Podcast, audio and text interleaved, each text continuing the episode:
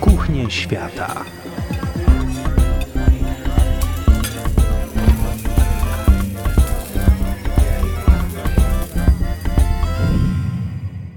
Dzień dobry. Kochani, dzisiaj jedziemy na południe.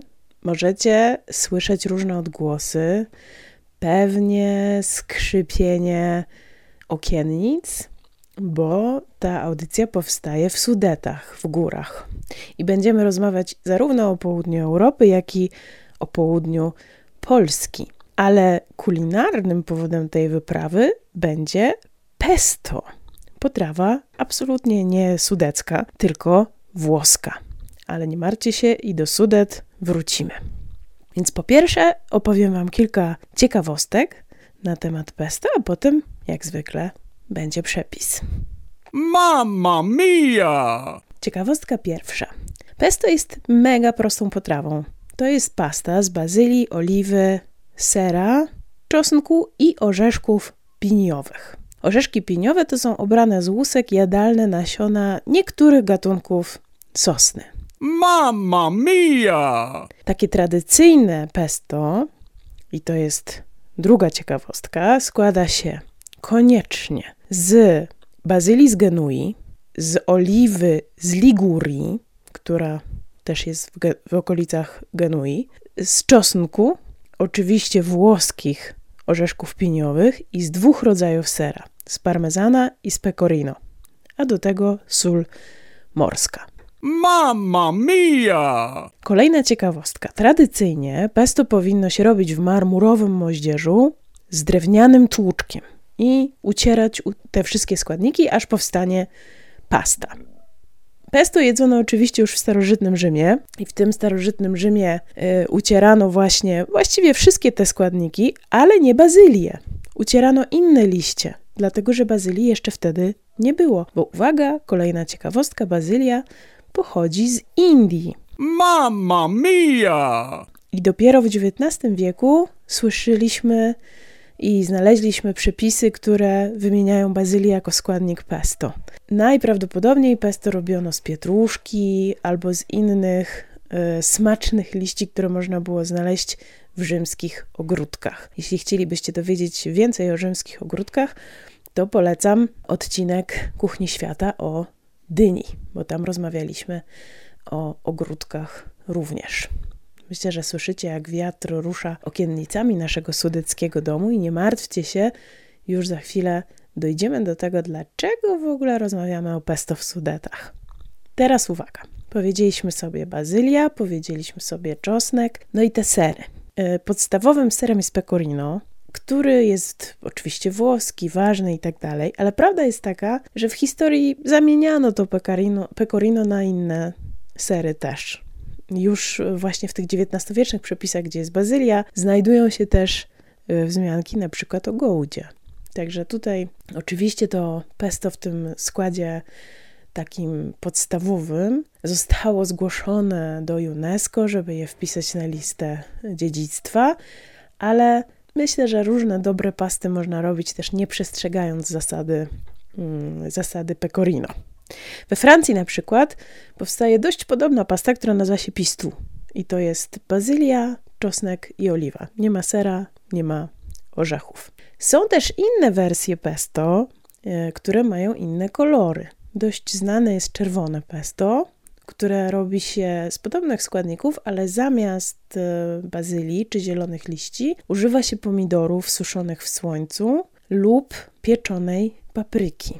Jeśli ktoś chciałby posłuchać trochę więcej o tym, jaką rolę odgrywa słońce w kuchni, to polecam odcinek o kimchi, gdzie rozmawialiśmy o tym, jak suszy się w specjalny sposób papryczki do kimchi. No i teraz y, mamy tych kilka informacji. To, co bardzo ważne, to to, że y, pesto jest dość popularne na całym świecie. Głównie dodaje się je do makaronu, ale można też dodać do sałatek. Można też na przykład dodać do delikatnego mięsa, więc jest to taki bardzo przyjemny sos, który w kuchni jest dość uniwersalny. Jest to też taki trochę ratunek leniwej gospodyni albo leniwego gospodarza, bo jeżeli musimy szybko zrobić smaczne jedzenie, to właśnie taki makaron czy nawet kuskus z pesto może zrobić robotę.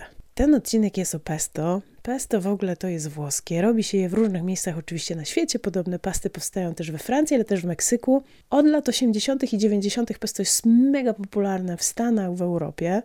Również w Polsce razem z nastaniem wolnego rynku i tym, że przybyły różne składniki typu e, bazylia czy oliwa, e, zaczęliśmy pesto robić. Ale ja chcę dzisiaj opowiedzieć Wam o wersji pesto sudeckiej. Absolutnie zrobionej z rzeczy, no prawie wszystkich, które tutaj e, w Sudetach powstają. Bo istnieje też oczywiście polska wersja pesto, gdzie zastępujemy orzeszki pieniowe słonecznikiem, natomiast bazylię zastępujemy natką i koperkiem.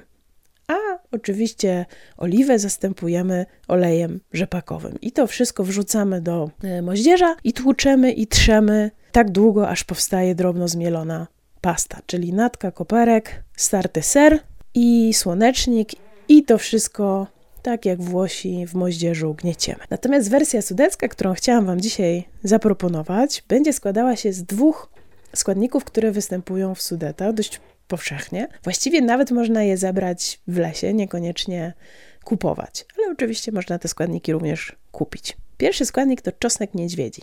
To jest e, tak naprawdę roślina, której je się właśnie liście. To nie jest ten czosnek w ząbkach, tylko takie listki o czosnkowym posmaku. Rośnie sobie dziko w runie wilgotnych lasów liściastych. Często to są takie rozległe łany. E, wiosną one mają takie małe kwiateczki, właśnie trochę czosnkowe. I występuje na terenie właściwie całej Europy, głównie na wschodzie Europy, właściwie po Ural i Kaukaz. Czosnek niedźwiedzi bywa też uprawiany, a nie jest to proste, bo on jest kapryśny, musi mieć dobrą, próchnicową glebę, musi mieć wilgoć, nie może mieć słońca. Nie jest to prosta roślina w uprawie. Jest bardzo zdrowotna, pobudza trawienie, świetnie wpływa na funkcjonowanie flory bakteryjnej jelit. To naprawdę jest dobre, dobra roślina. Wspiera system immunologiczny i co ważne, to wspólna cecha różnych czosnków, wykazuje działanie przeciwpasożytnicze. Drugim składnikiem typowym dla y, Sudetów są orzechy bukowe. Włosi jedzą piniowe, czyli sosnowe orzeszki, a do tego pesto sudeckiego ja proponuję orzechy bukowe. Buk zwyczajny to jest drzewo, które występuje w lasach na całym obszarze naszego kraju. E, mają takie mm, piękne, srebrne mm, pnie, a jego orzeszki, które się nazywa bukwią, są jadalne i stanowią śmieszny, ciekawy dodatek do ciast, sałatek czy nalewek. Można je kupić, można też zbierać, chociaż y, łuskanie tych orzeszków jest niezwykle y, uciążliwe. No dobrze, to teraz składniki. W tle, mam nadzieję, słyszycie ciągle sudecką okiennicę.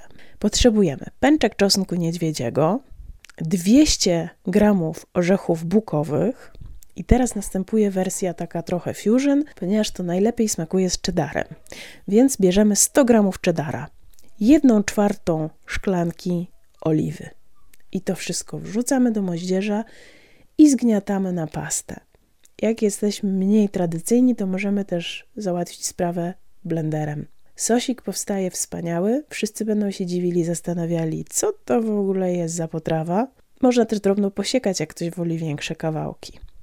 Super się sprawdza do sałatki, do polania na przykład grillowanej piersi z kurczaka albo tradycyjnie do makaronu.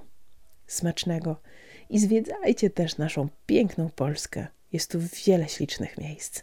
Do usłyszenia.